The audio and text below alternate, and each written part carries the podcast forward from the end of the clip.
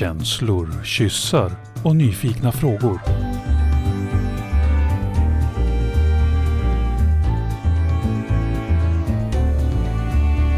Pollyprat med Minna och Karin. Hej och välkomna till Pollyprat igen. Vi går snabbt in i hösten här med lite kyligare väder och eh, hur är det med dig Karin? Alltså det är så himla bra. Jag har flera saker här som jag tycker om. Jag har choklad med lakrits.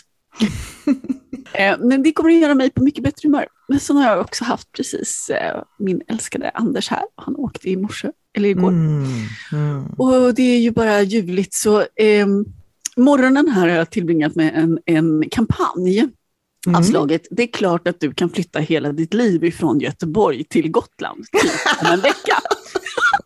Den kampanjen, eh, jag håller er uppdaterade på om den här kampanjen kommer att vara framgångsrik. Jag kanske inte riktigt tror det inom den närmaste hösten. Men, men man ska inte ge upp.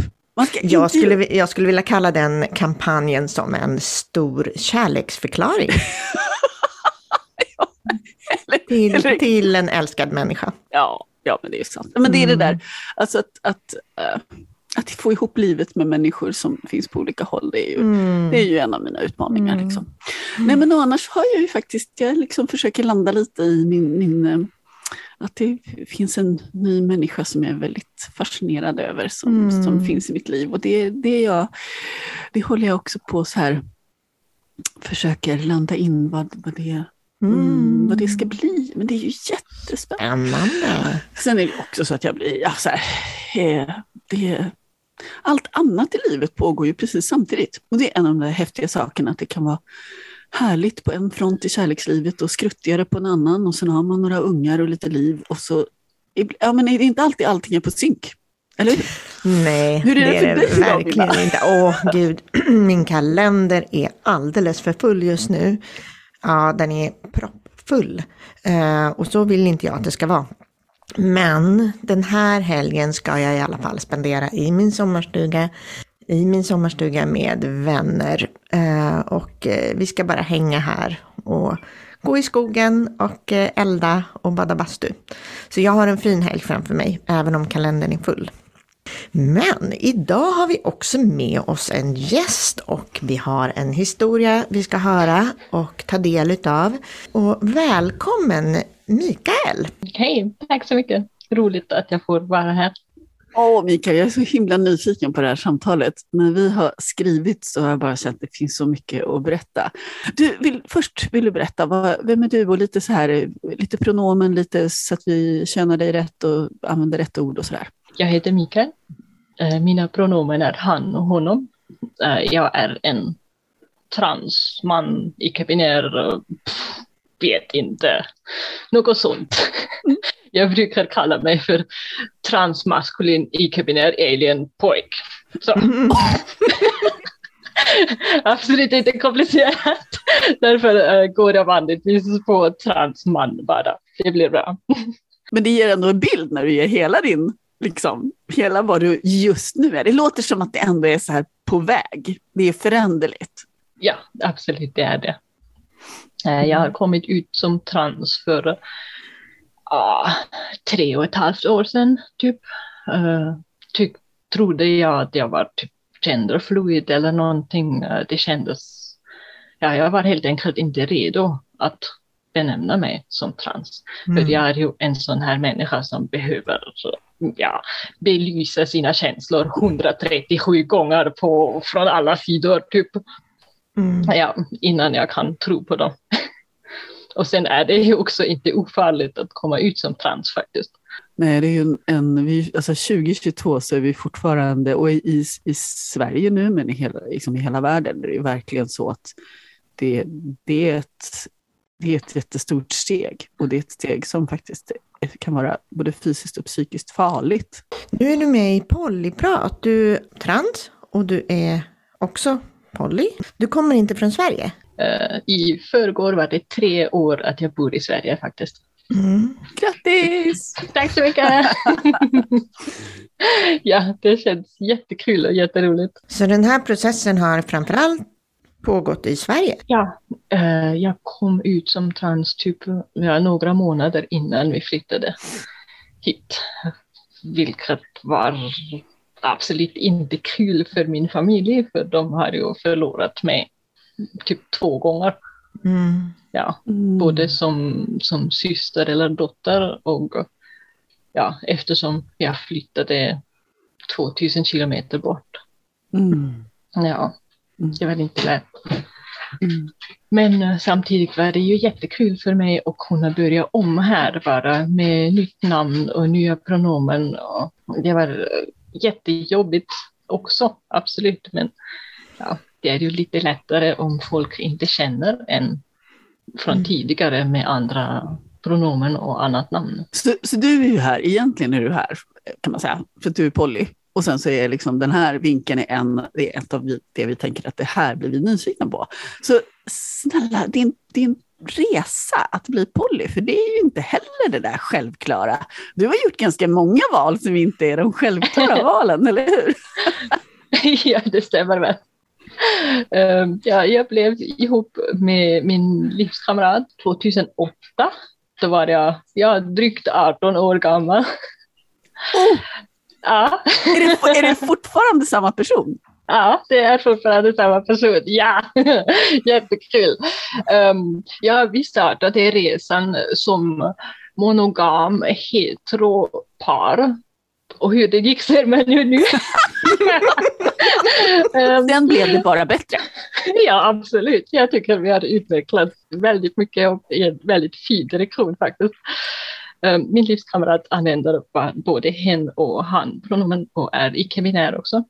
Efter några år som vi har varit ihop kom vi på att vi kanske inte är så riktigt hetero båda två och eh, började experimentera lite med att öppna relationen. Och ja, under åren har det växt fram till en pålig relation. Men hur gick det till då? Bara så här, vi vaknar en dag och säger, men hörru, vi kanske ska öppna relationen. Ja, sa den andra. Färdigt. Eller? Nej. Jag kommer faktiskt inte ihåg hur vi kom på tanken. Jag vet inte.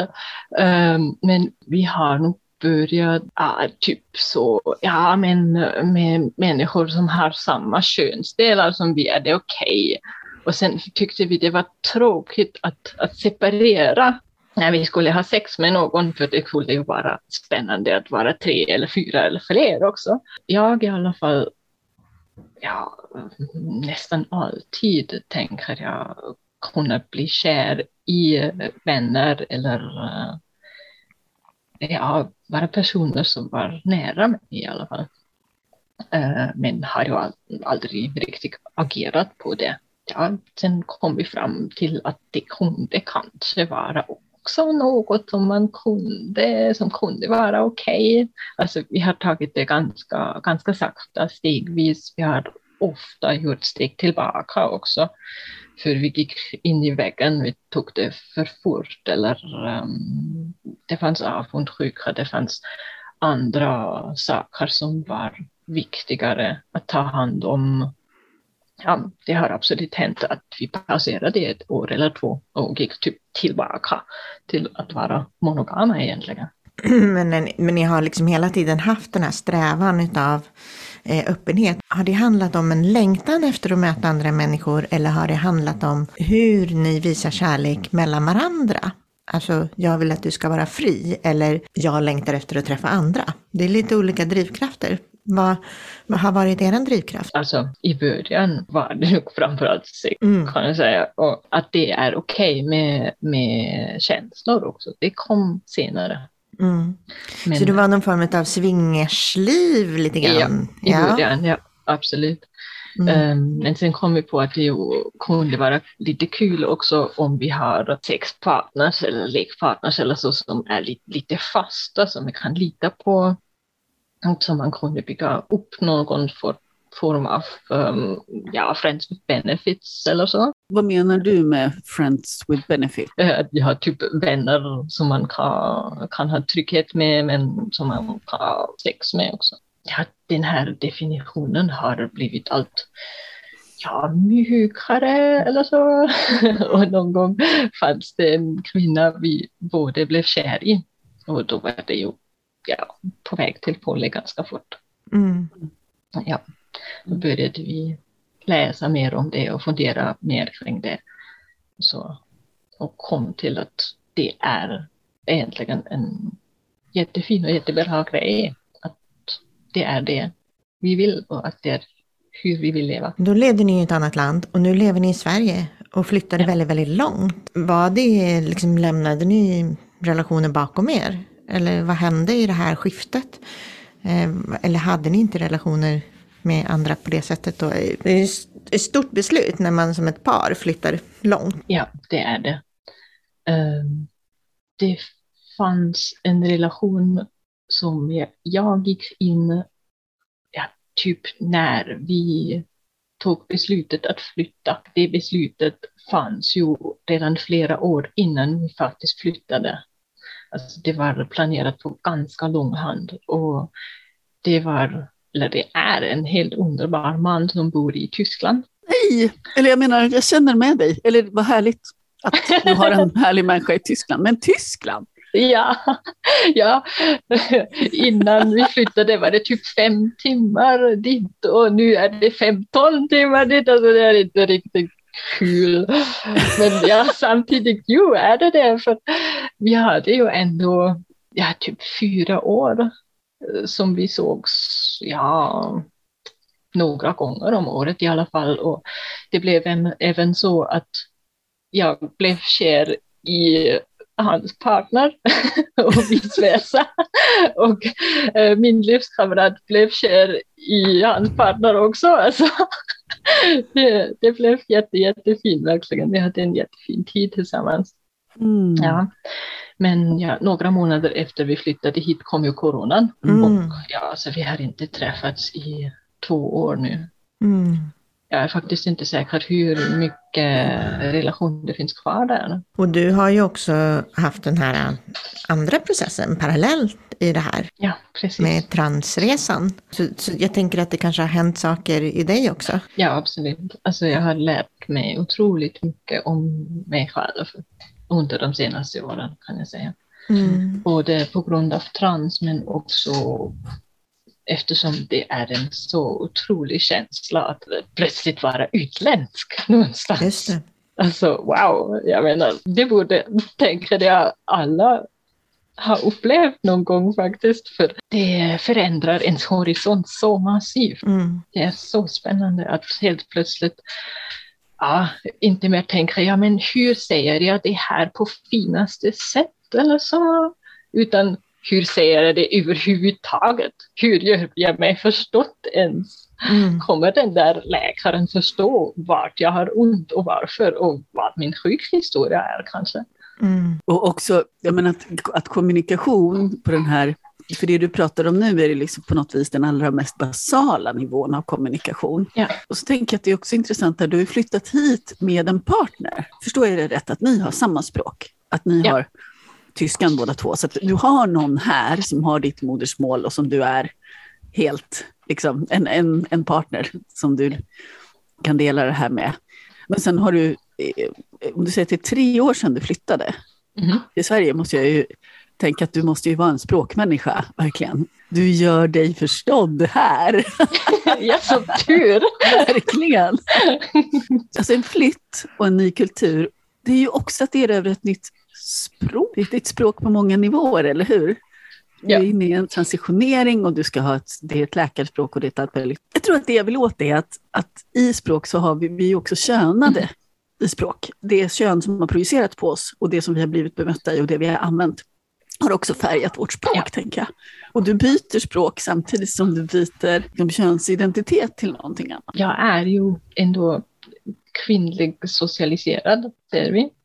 Och det känns ibland ganska, ganska konstigt att helt plötsligt tänka, ja men den där människan läser mig kanske manligt. Hur skulle jag, borde jag förhålla mig nu så att den inte är obekväm eller någonting. Och sen är det ett främmande språk också och ett främmande kultur. Alltså det är ibland inte så himla lätt, men jag lär mig, tänker jag. eller omvärlden lär sig också att jag bara är en sån ja, glad och öppen och kanske lite för öppen människa ibland som uttrycker att ja, men jag tycker om dig vet du och jag tycker du gör det jättebra och det är så kul att jobba med dig och mina svenska kollegor verkar ibland lite skräckslagna typ What the fuck? typ, eh, tack så mycket, okej okay, vad kul I guess. ja, och jag liksom, oh, varför kommer det en reaktion reaktionen nu? Är det uh, eftersom jag är pojk eller eftersom jag, eller har jag sagt någonting fel? Eller? Ja. Mm, ja men gud, jag fattar. Det är massa olika kontext, liksom, massa olika nivåer. Ja. Ja. ja, absolut. Nu när det är den här transitioneringen, som, för jag tänker ändå att det har varit en resa och upplever du då när, när du gått från att vara kvinna till att bli man, vad har förändrats i hur du vill relatera till nya människor? För jag tänker att du är i en fas där du vill träffa nya partners. Visst är det så? Absolut. Har, har ditt, liksom, kan man säga, dejtingspråk förändrats? Mm, det har den säkert. Alltså, um, samtidigt med hela transresan har jag också blivit mycket mer medvetet om vad jag egentligen vill. Så jag håller på att, att utreda det med mig själv. Mm. um, men det är ju en, en liten ny nivå när man ska lägga hänsyn till, ja men ser den där människan mig verkligen som icke-binär pojke eller vad jag nu är? Eller ja, använder människan kanske rätta pronomen och så, men egentligen tycker den ändå att jag är jättekonstig kvinna eller någonting. Och vill mm. bara i mina kläder eller ja, det är annorlunda. Ja. Har, har du träffat nya människor sexuellt och relationellt och nu de här sedan du kom till Sverige? Ja, Mm. Um, jag är just nu kär i en icke-binär människa. Jättefint, ja! Bra ifrån supporten. Tack! Vi ska faktiskt träffas imorgon, det blir säkert jättefint. Och sen ja, spenderar jag natten hos henne. Och, ja.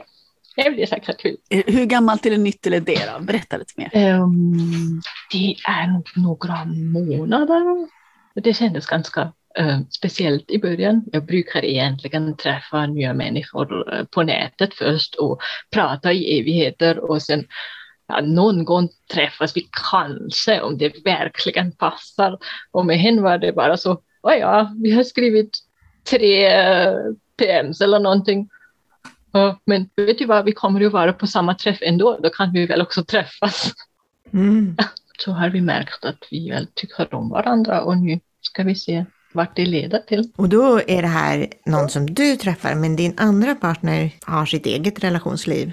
Det är inget så att ni har något gemensamt allihopa, utan det... Mm. Inte nu i alla fall. Mm. Ehm, min livskamrat är just nu inte intresserad av att träffa nya människor på mm. det sättet. Hur kan det förändras? Jag tänker, för det du har gett när du har pratat bakåt har ju varit så här, det har varit väldigt olika perioder. Du pratar från allt ifrån perioder av att nej, men nu måste vi bara, nu lever vi så att det utifrån ser ut som mono. Eller alltså, nej men vi dejtar inga nya, vi ja, vi försöker att landa ihop med varandra. Och sen till perioder när du liksom berättar så här, ja och så blev den kär i den tvärs över och det blev flera och det blir en enda liksom. Så här, hur är det för er? När det är olika? Det fungerar förvånansvärt bra. Jag tänker att det är inte så konstigt, man är i olika faser i livet. Det, det är väl som med allting annat. En, för en del är det lätt och för en del är det, mm. det är liksom oproblematiskt. Och för andra är det blir det jätteutmanande. Jaha, får du springa på dejt och träffa nya människor? Oh, får inte jag göra det? Men som du säger, Mikael, så är ju din livskamrat inte intresserad just nu. Eh, men släpper gärna iväg dig. Det är så ert liv ser ut. Ni relaterar öppet med andra. Ja, just det. Ja, ja, vi har faktiskt pratat häromdagen om att jag tycker att det är så fantastiskt att det här fungerar, att jag ibland inte kan tro det riktigt. Och ja, reassurance verkligen. Äh, det är du verkligen säker att det här är okej? Okay? Och han är bara liksom, ja. Och jag säger, ja men är du verkligen säker? Ja, Mm. ja det är jag. Du kan tro, tro på mig. Det, det stämmer för mig så här. Det är väldigt mycket kärlek i Ja. det, Mm. att få det. Ja, jag, jag har också Ja. hört, fått det. Uh, och jag upplever att det finns väldigt, väldigt mycket kärlek att få i det. När, jag, när någon släpper iväg mig så, ja, jag är helt fine. Oavsett vem av mina partners genom åren som har sagt det. Men när de, ja, jag vill vara med dig. Och jag är helt okej med att du träffar andra. För mig är det en kärleksförklaring. Ja, absolut. Ja, Ja, ja. absolut. Och jag vill ju också ge den kärleksförklaringen till andra, även om det för mig i perioder har varit mer Mm. komplicerat att ge den. Alltså jag har ju sagt, det kommer att bli jobbigt, men åk. Jag vill verkligen att du gör det du behöver. Eller så. Och jag, jag tar hand om det och jag ber om hjälp, men jag vill inte att du ska avstå för att det är jobbigt för mig. Och jag skulle nog vilja sätta upp en liten flagg för att det är faktiskt också en kärlekshandling eller kanske nästan ännu mer en kärlekshandling, om det Mm. inte är så himla lätt att säga det där. Ja, Och absolut. jag vill pusha för oss som kämpar. Att det är faktiskt också en, det, att göra det fastän det är svårt, ni vet. Det är lite som det där, det är, det är inte så svårt att vara modig om man inte är rädd. Men att säga jag vill, att även om mitt liv är lite knöligt och jag kanske får lite jobbiga känslor så är det ingenting som ska hindra det här. Mikael, i den här transitioneringen, hur har din sexualitet, har den förändrats på något sätt? Det är ganska spännande. Den har ju hållit på att förändra sig typ ja, hela tiden.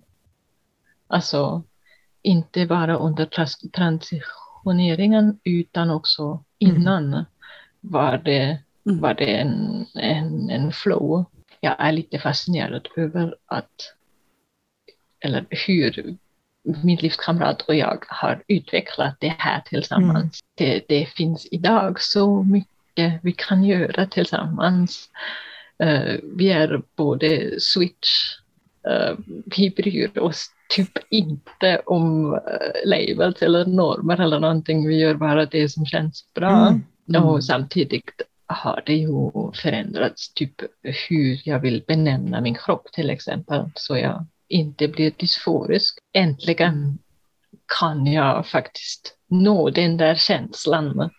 Typ varför känns det så himla dåligt ibland när jag tar av min t-shirt och inte har bänder på eftersom jag har bröst, typ. Mm. ja. Mm. ja Mm. Det har tagit så många år för mig att acceptera att man faktiskt kan vara inte fine med en del av sin Mm. kropp, inte bara eftersom man tycker inte om den eller så, utan eftersom det känns som det här är inte Mm. mitt. Där sätter du ju fingret på något så himla viktigt. För i en, en transitionering och en, en förändring, liksom, att, att, att upptäcka att nej, men det här är inte bara, åh det är någonting jag måste eh, jobba med, det här är liksom en psykolog, det här är, åh jag vill hitta en kroppskärlek och en acceptans. Och det, ja det är klart, eller liksom, det, det önskar jag ju dig och alla människor, att hitta en acceptans och kroppskärlek. Men att skilja ut vad som är så här, nej, men det är okej att, att bröst och att de sitter på dig. Eh, att det är en svår, det är svåra kroppsdelar att bara så här, eh, liksom älska och kanske inkorporera liksom i sexualitet. Det går att göra på andra sätt. För det blir inte någon så här, jag är, liksom, man är trasig om man inte älskar alla delar av sin kropp. Förstår jag dig rätt? Det är att när du har accepterat eller ditt kön och, och byter kön så kan du också bli friare i din sexualitet. För att du hittar mer hem i vad du är för någonting. Ja, jag tror det. För eh, idag tillåter jag redan mycket mer eh, mig själv att faktiskt uttrycka vad det är jag vill och behöver. Och ehm, om det finns en dag där jag behöver ha bänder på mig för jag inte kan se mina bröst medan vi har sex, då är det okej. Mm. Och om det finns andra dagar där det inte behövs eller om jag vill ta av den mitt i för jag är nu är jag så kåt att det spelar ingen roll mer. Mm. Typ. Då är det lika okej och valid. Ja. Mm. Nu uppfattar jag det som att både du och din partner, du säger att ni liksom kan byta positioner, flytta runt, vara eh, både i en BDSM-kontext, men när det gäller det där som det där som mer liksom är vanlig sexualitet, vad är hela friden det är. då? Hur, har det förändrats någonting under din transitionering? Mm, det är ganska svårt att sätta fingret på eftersom ja, det har varit i flow hela tiden egentligen. Mm, vi har upptäckt nya saker och nya gränser också och återupptäckt saker som vi kanske eh, någon gång inte mer ville eller så under de senaste åren hela tiden egentligen. Därför är jag inte säker hur mycket av det som hänger ihop med transitioneringen faktiskt. När du möter nya partners, hur pratar du då om din sexualitet?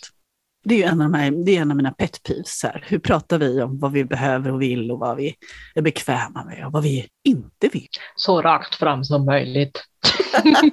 Det låter så, jag tycker det är rätt helt. så okej, som, som, om vi nu, nu låtsas vi att du och jag ska dejta. Mm. Nu har vi skrivit tusen PM till varandra och så ska vi dejta.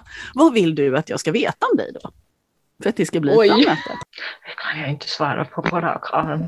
Det är jättespännande men det behöver jag fundera på först. Eh, har din sexualitet förändrats på så sätt att du är mera liksom mera pan, mera att du kan tänka dig att, att möta vilket kön som helst? Eller känner du dig mer bekväm med att möta andra icke-binära och som som ligger närmare till hands där du är eh, identitetsmässigt?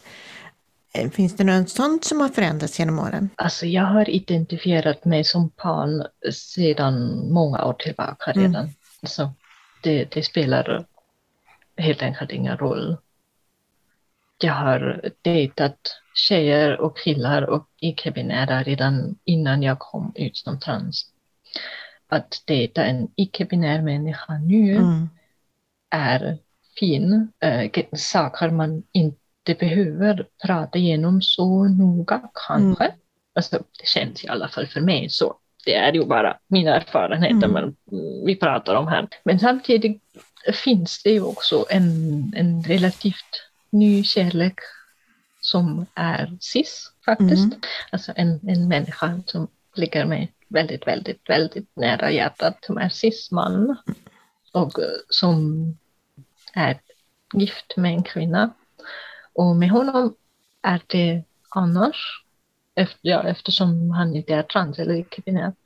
Men jag möter också där ett, ett jättedjupt förståelse. Och det är det jag behöver när jag dejtar någon i alla fall. Förståelse för dig som man? Är det det som händer? Mm, förståelse för mig som person Mm. mera. Eller som, som transmänniska också som kanske har konst, konstiga gränser eller ehm, som kan säga nej men nu blir jag dysforisk, jag måste bara gå och ta bandet på mig, ursäkta, kommer tillbaka. Mm. eller så. Du säger, berättar att du har varit med, eh, an, innan du själv gick in i den här transitionen så har du också Eh, haft relationer eller eh, sex med eh, andra icke-binära eller trans och så. Har det hjälpt dig att eh, känna acceptans för din egen längtan och din egen förändringsprocess? För att, att du liksom har varit i kontakt med de här och sett hur det här, vad som har hänt med dem. Att ha förebilder, tänker jag. Jag tror det har det. Jag har dock inte haft så många människor i mitt liv som har um, tillvisats kvinnliga könet när de föddes. Um, som kom ut som trans eller icke-binär sen, lustigt nog. Vet inte varför. Eh, men jag tror det har hjälpt, ja. Mm. I min uppväxt fanns det inga öppna queera människor. Kan jag lugnt säga. Alltså det fanns eh, varken homosexuella människor som var, som var öppet eller transmänniskor eller något sånt. Alltså, jag fick ju komma på tanken att det här är en grej först och sen bygga upp acceptansen för det egentligen, komma över min egen transfobi faktiskt. Mm. Och sen någon gång kom jag på att ja, men det här kunde vara något jag känner faktiskt. Vill du dela någonting om var du befinner dig just nu i, jag tänker att du dejtar en person Finns det fler människor i ditt liv eller fler nyfikenheter eller Gärna. relationer? Eh, det finns en man till jag är mm. väldigt kär i. Han bor som tur bara typ fyra mm. timmar borta. Ja. Yay! Det var ju... Det, det var ju... i alla fall. Ska vi... ja. Ah. Eh, vi har varit i kontakt i över två år har varit på hela två dejter hittills. Andra dejten var förra lördag och det var hur fel som helst. ja. Alltså, det är ju nej, det är, nytt. det är inte nytt, nytt för vi har haft en väldigt djup vänskapsrelation länge nu. Men um, att vi kan utveckla det lite i andra direktioner, det är nytt. Det var väldigt, väldigt, väldigt fint att se honom och krama så. Ja. Nu kan inte vi se Mikael här, men det är bara så här lyser i... i.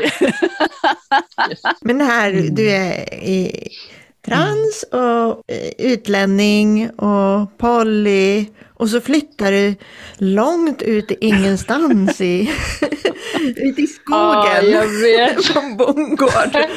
långt från alla storstäder och allting. Ja, för det här hittar jag min tribe. Jag tänker, jag tänker ibland, menar, man, om man är inne i processen behöver man söka sin gemenskap och så flyttar man liksom. Men, men det var något annat som drog er ut i skogarna? Eh, ja, det var drömmen om att ha ett bondgård mm. faktiskt. För det skulle aldrig ha varit möjligt i mitt hemland. Det skulle bara ha varit för dyrt, för krångligt, för trångt. Här har vi betalat väldigt lite pengar för väldigt mycket mark egentligen och börjat bygga upp bondgård med får och höns och gårdsbutik. Och mm. Ja, det känns bara underbart. Och som tur är har vi bil och har vi möjlighet att förflytta oss till stora städer mm. också.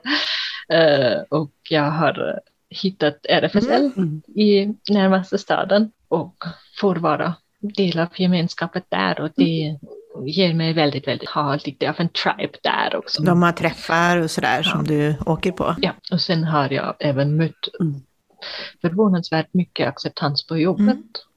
Jag har äh, fått jobb inom vården och de där människorna var väldigt fina. Jag var typ Hej, jag är Mikael, jag är en kille. Okej, okay, vad bra. Wow. Så här enkelt kan det vara. Wow. ja, alltså det var det ju inte med alla, absolut inte, men några, för, eller med några är det så är det enkelt och det är helt kul. Det är ju värt otroligt mycket att kunna eh, ja. ha de man jobbar med, att det liksom funkar. Jag tänker att man jobbar inom vården på olika sätt, man, möter, man måste ju möta väldigt många olika människor. Så går man och bär på väldigt mycket fördomar så får man det väldigt mycket problematiskt väldigt snabbt. Ja, då får man jobba. Mm. Om man ska. Ja, men en eloge till dina arbetskamrater. Det är ju också fördomarna. Sådär. Jag kommer till ett litet ställe och jag ska jobba med människor här som kanske har bott här länge. Eller, alltså man, ja, det, det, är lätt att tänka sådär, att åh, vad ska de tro? Mm. Och så mm. är det ett av de ställena ja. där du bara blir accepterad ja, absolut. omedelbart. Det är ju fantastiskt. Det vill jag ju också skicka ut att så det, det, mm. Ibland så kommer ju, ja. tyvärr, ibland kommer ju motståndet där vi inte trodde det.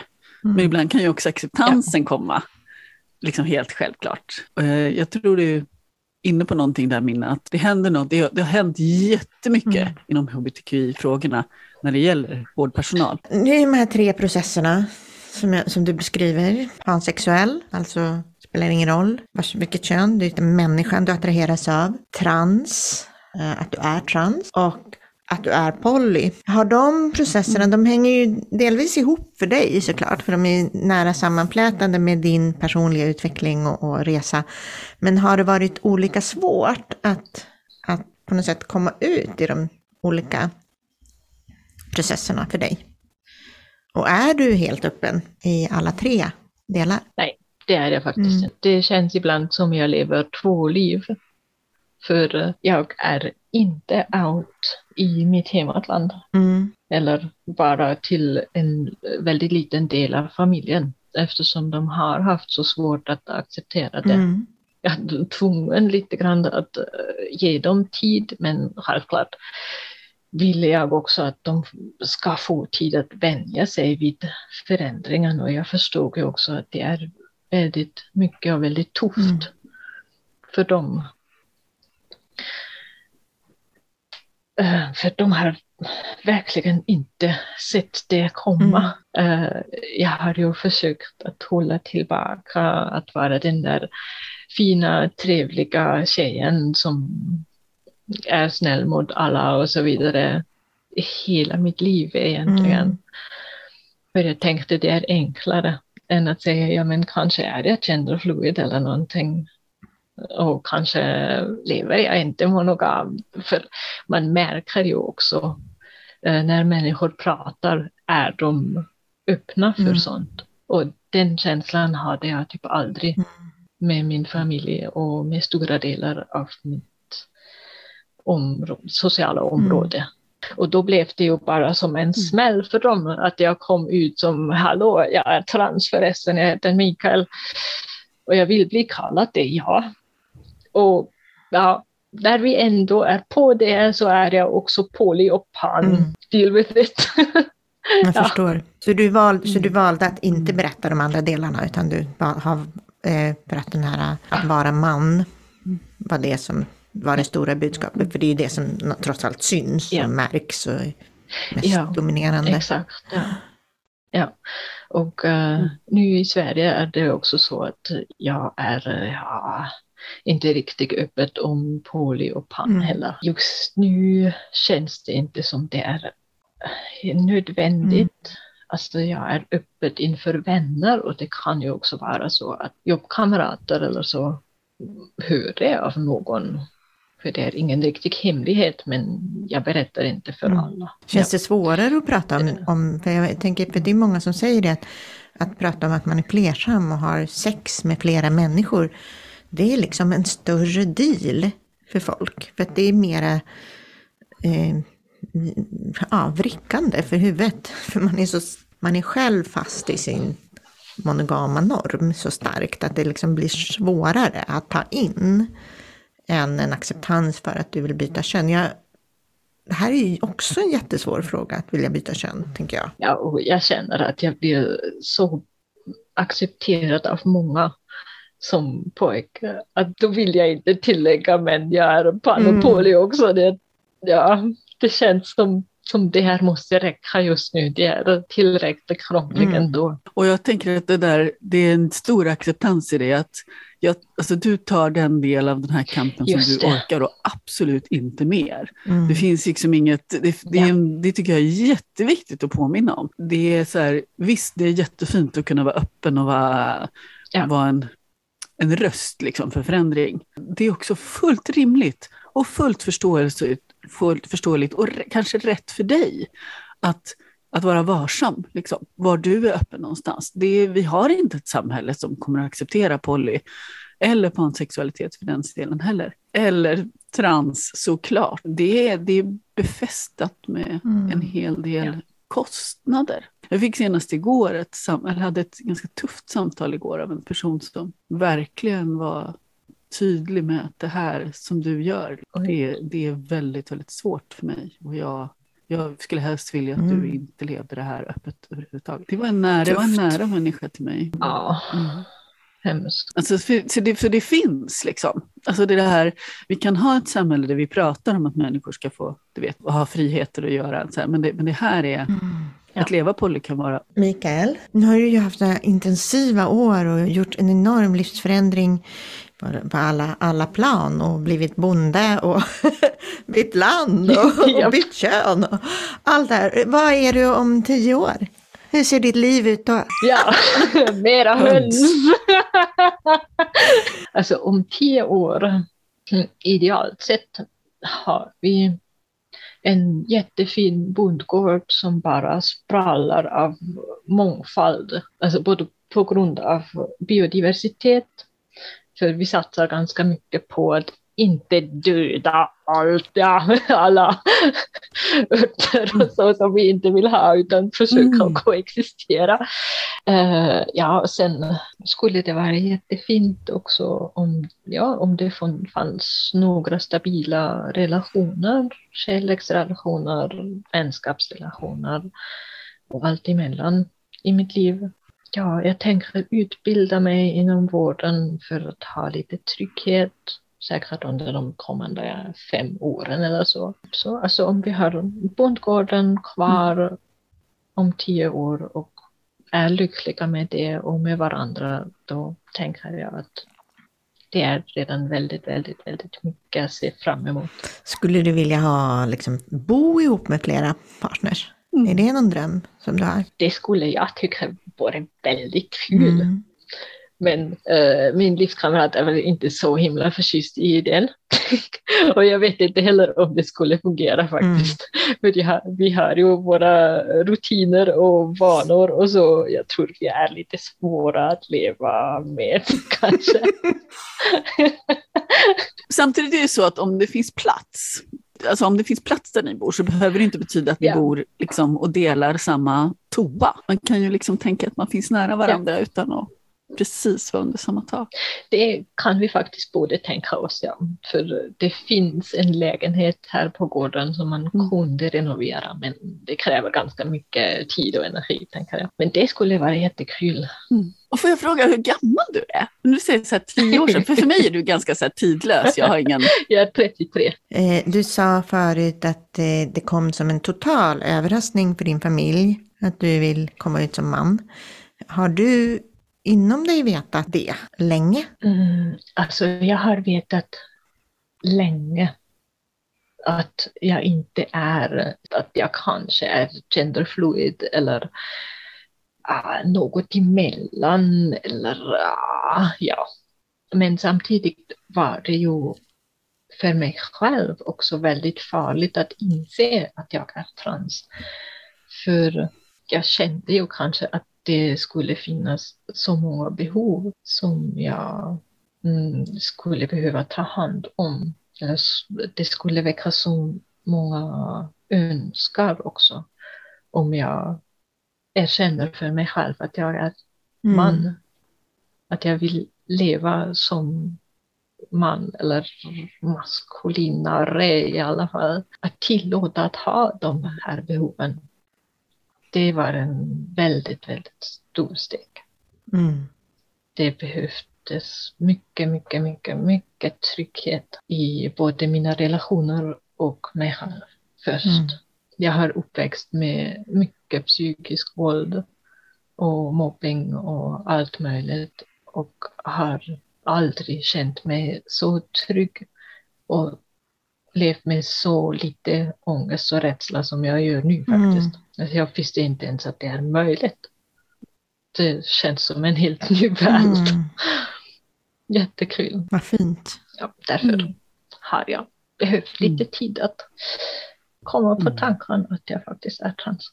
Det måste finnas något slags mentalt utrymme, ja, mer än att överleva eh, och, och freda dig och, och, och hitta strategier för att... Alltså det, det är någonting du pratar om nu som, är, som jag tänker också är viktigt. Ja. När vi är upptagna av att överleva psykiskt så finns inte utrymmet av att tänka, men vad är, vad är mitt mm. sanna jag? Och du vet, vem är jag innerst inne? Jag önskar dig det privilegiet av hela mitt hjärta, men det är, vad ska man säga, jag tycker inte egentligen att det är ett privilegium, det är en rättighet vi människor har att kunna, så, men, men det är någonting att, eh, att fundera på att, att inse att det kräver en, en mentalt utrymme och en kapacitet. Och, och ja. du pratar på ett sätt om att det kräver en viss mm. trygghet. Alltså det känns som det för mig, ja, och jag ser ja. det som ett privilegium faktiskt. Att jag har ett eh, så pass bra, mm. stabilt nät att jag kunde bli av med så mycket rädsla och skapa så mycket trygghet att jag orkade börja utforska vem jag egentligen är. Och sen också komma ut offentligt. Det finns ju väldigt många trans och icke-binära människor som egentligen vet att de är det, men de vågar eller kan inte uttrycka det. Eller ännu hemskare tycker Mm. jag, de gör det och blir inte taget för allvar och sen blir de tvungna tillbaka i skåpet. Jag menar, wow, hur hemskt som helst. Mm. Grattis till dig som har den här platsen. Det är ett privilegium att du har hittat den här tryggheten. Eh, Men det är ju ett jobb du också har gjort, tänker jag, relationsmässigt under de här åren. Att du är kvar i en relation eh, sedan många år, det har ju hjälpt dig. Absolut. Tack. Och ja, alltså, det är ju ganska mycket tack till mina nära relationer också. Att jag har kommit så här långt. Ja, vi gör det ju inte ensamma. Liksom, trygghet byggs ju inte bara i någon, någon enskildhet, utan det är ju det här samspelet. Och, och det du beskrivit är ju att det, det låter som att du också behövt vara väldigt modig för att våga prova om Ja. andra människor finns kvar. Ja, det känns fortfarande så. Ja.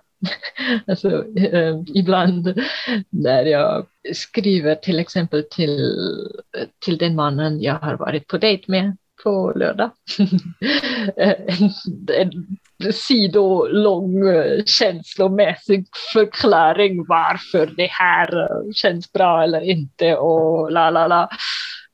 Då måste jag bara fråga om kan du skicka mig ett hjärta eller någonting när du har läst det här och fortfarande tycker om mig, snälla. Wow! Åh, jag kan, Jag kan så relatera till det. Direkt tycker jag har kommit fram till att det är jätteviktigt för mig. Bara ett hjärta eller en kram eller något. Men sex, snälla, att du fortfarande älskar mig. Mm. Eller jag tycker jag är en decent människa på något sätt. Jag blir helt rörd. Mm, mm. Men både, både att du faktiskt har begripit att men när du har gjort en sån här stor känslodumpning, liksom, så får inte den bara landa Ja. i ingenting. För då går man fan sönder. Utan då måste det komma tillbaka något sånt här, du vet, till exempel men varianten så här, jag, jag hinner inte svara, men så här, jag har läst, eh, jag älskar dig. Istället för att ångesten sätter igång, så här, jag är för mycket, jag är för mycket, jag är för mycket, man får inte göra så här. Så blir det den här, jaha, Ja. Han hade något, Mm. men jag är, jag är liksom mottagen på något sätt. Åh, vad bra att du har kommit på det. Ja, det fick jag också lära mig. Ja, där tror jag många kan behöva lära sig hur man vill och vad man behöver i just textkommunikation. Det är Ja. jättevärdefullt det du säger och delar. Och också så himla fint att du blir mött i det. Det kan Ja. ju vara det att du, du vill ha det här, men det kommer inget Det hjärta. skulle inte fungera för mig. Helt enkelt. Hörni, vi ska avsluta nu det här samtalet. Eh, Det här fantastiskt modiga, fina samtalet om din resa, Mikael.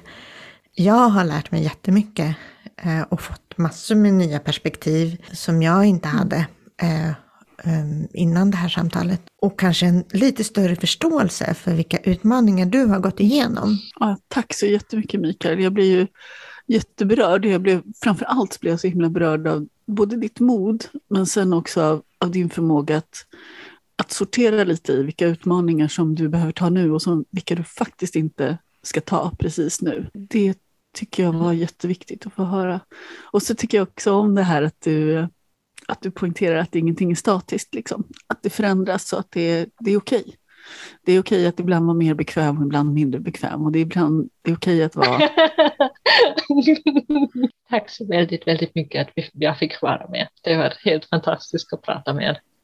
Och jag har lärt mig så mycket av era poddar förresten. Mm. Åh, vad kul att höra. Hej då! Du hittar Pollyprat på vår Facebook-sida och där poddar finns. Ställ gärna frågor till oss.